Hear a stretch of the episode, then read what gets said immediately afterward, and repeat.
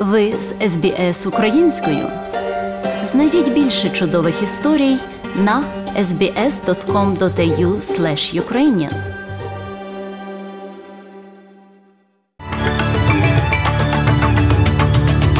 Сьогодні у міжнародному огляді новин Радіо СБС станом на 19 березня 2022 року.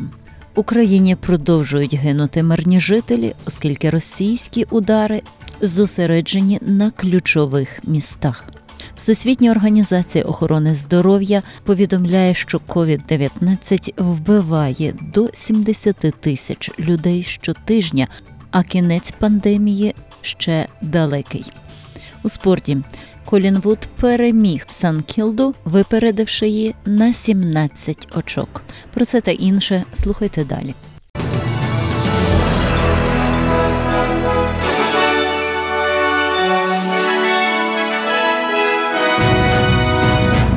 В Україні продовжують гинути мирні жителі, а російські удари зосереджені на ключових містах країни. Війна перемістилась на захід завдяки авіаудару поблизу міста Львова, який завдав удару авіатехнічному обслуговуванню. Конфлікт також дійшов до центру Маріуполя, де, як повідомляється, було врятовано 130 людей з підвалу розгромленого театру. Тисячі людей все ще залишаються в пастці у місті без необхідних припасів після того, як численні зусилля з евакуації провалилися. А в столиці Києві ще одна людина загинула і Четверо поранені після того, як російська ракета врізалася в житловий будинок. Президент України Володимир Зеленський закликав західні країни посилати Україні більше зброї. Настільки, наскільки можемо, збиваємо. Ми збиваємо російські ракети скільки можемо. Ми знищуємо їх літаки та гелікоптери, і це при тому, що у нас немає належного протиракетного озброєння. Нам не вистачає бойової авіації, але у нас є ціль чиста і справедлива захист свого народу, нашої держави.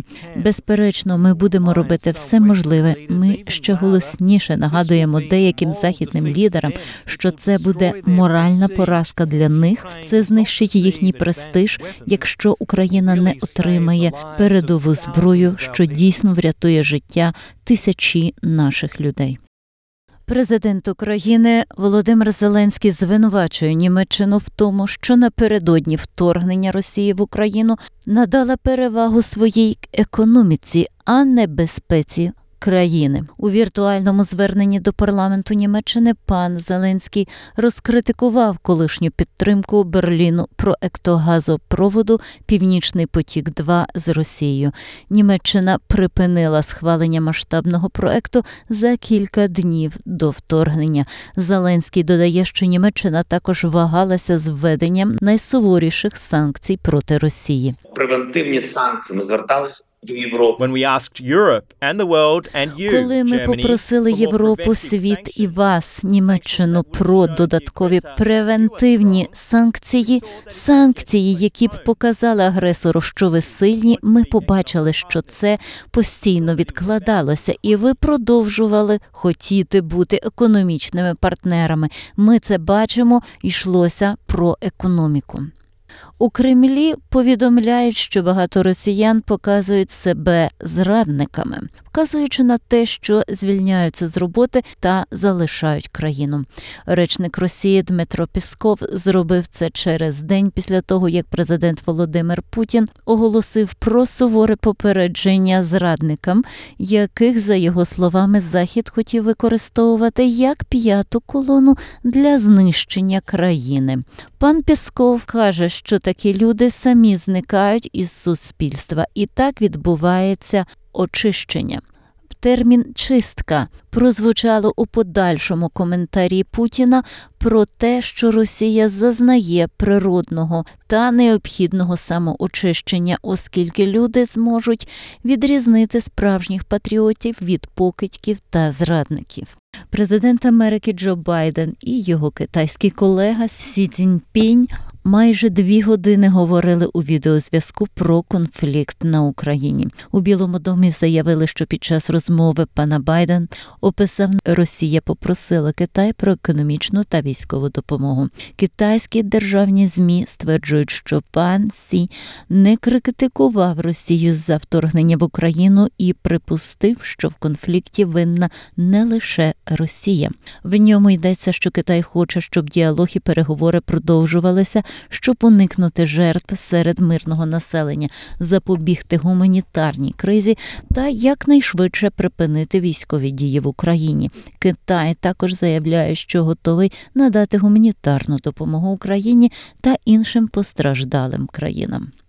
Уряд Сполучених Штатів фактично блокував майже 100 літаків, пов'язаних з Росією, у тому числі один, який належить мільярдеру Роману Абрамовичу. Міністерство торгівлі Америки заявило, що літаки суперечать санкціям. США проти Росії у ньому говориться, що надання послуг літаку в будь-якій точці світу може призвести до штрафів та потенційного тюремного ув'язнення. Президент Росії Володимир Путін неодноразово заявляв, що вторгнення в Україну покликане врятувати російськомовних в країні від геноциду. Він використав восьму річницю анексії Криму Росією, щоб зібрати десятки тисяч прихильників на футбольному стадіоні в Москві. Президент Путін похвалив російських військових за дії в Україні. Мені в голову приходять ці слова зі святої Біблії: немає більшої любові, ніж покласти своє життя за друзів. І найкраща ілюстрація цього. Те, як наші хлопці воюють і діють під час цієї військової операції, плече до плеча. Вони допомагають і підтримують один одного.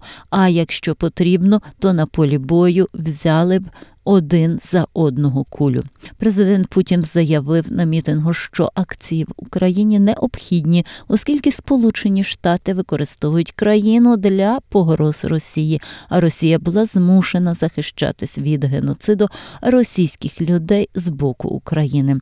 Україна заявляє, що бореться за своє існування, а заяви президента Путіна про геноцид нісенітниця.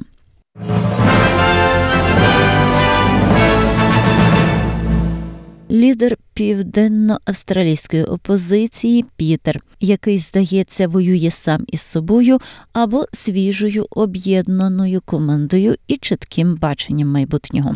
Близько мільйона людей проголосують сьогодні, тоді як близько 300 тисяч проголосували достроково або подали заявку на голосування поштою. Опитування громадської думки ставлять його лейбористську партію попереду. Проте пан Малінауска скаже, що це швидше за все буде важкий результат. Прем'єр-міністр Стівен Маршал заявив, що його уряд зробив завдання для жителів Південної Австралії. Тепер ми маємо якнайшвидше зростаючу економіку в Україні.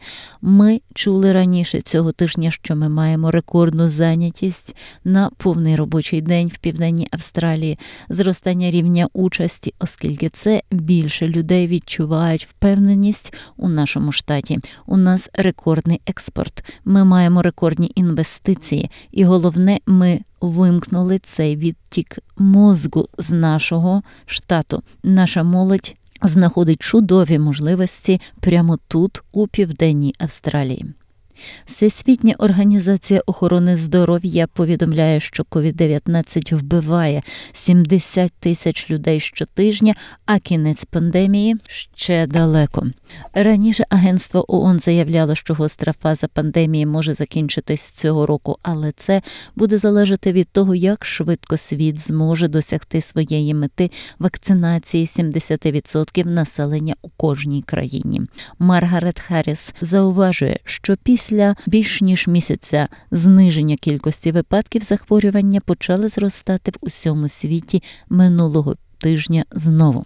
Пандемія ще далека від завершення. Цього тижня ми фактично помітили збільшення випадків, і, на жаль, ми все ще бачимо від 60 тисяч до 70 тисяч смертей на тиждень. Отже, ми напевно ще у середині пандемії. Ще 12 людей померли від COVID-19 у новій південній валії. У штаті зафіксовано 19 тисяч 60 нових випадків інфекції. У лікарнях з вірусом перебувають 1090 людей, з них 29 у реанімації. Вікторія заявила про 7847 випадків захворювання та дві смерті. 210 людей перебувають у лікарнях, з них 23 у відділеннях реанімації та п'ятеро апаратах штучної вентиляції легенів. Прем'єр-міністр Італії Маріо Драгі оголосив про заходи щодо зниження вартості бізнесу, газу та електроенергії. Згідно з заходами до кінця квітня, бензин знизить свою вартість на 24 центи. Пан Драгі додає, що кошти для зниження цін на бензин і допомоги сім'ям сплачувати вищі рахунки за електроенергію будуть надходити за рахунок додаткового податку на енергетичний сектор. На відміну від попередніх заходів, більша частина сьогоднішніх заходів фінансується не державними коштами, а компаніями, що працюють в енергетичному секторі.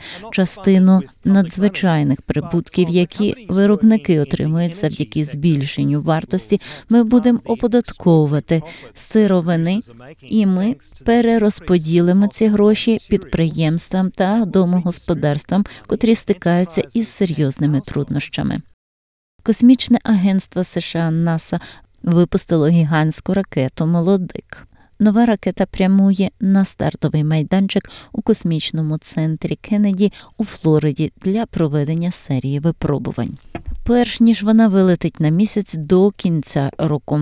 Транспортний засіб, відомий як Space Launch System, є найпотужнішою ракетою у світі, і вона виведе космічний корабель Оріон на орбіту навколо місяця на найбільшу відстань, ніж його сестра близнюк Аполлон. Адміністратор НАСА Білл Нельсон додає, що місія складається з трьох компонентів.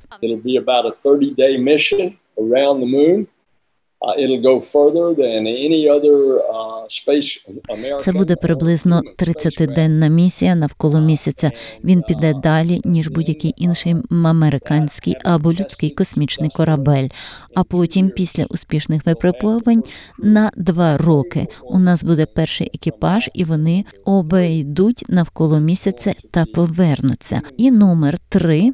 Буде людським екіпажем, який потрапить на посадковий модуль і місячну орбіту і спуститься на поверхню. Фінляндію вп'яте оголосили країною з найщасливішим населенням. У World Happiness Report зазначено, що за щасливими фінами ідуть Данія, Ісландія, Швейцарія, Нідерланди, Люксембург, Швеція, Норвегія, Ізраїль та Нова Зеландія, Австралія на 12-му місці, Сполучене Королівство на 17-му, а в кінці списку понад 150 країн знаходиться конфліктний Афганістан. Колінгвуд здобув 17-очкову перемогу над Сент-Кілдою у першому раунді АФЛ. Тренер Піс Крейг Макрай похвалив нового обранця Ніка Дейкоса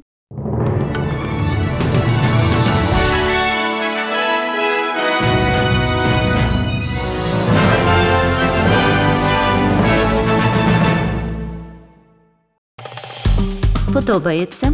Поділитися, прокоментуйте. Слідкуйте за SBS українською на Facebook.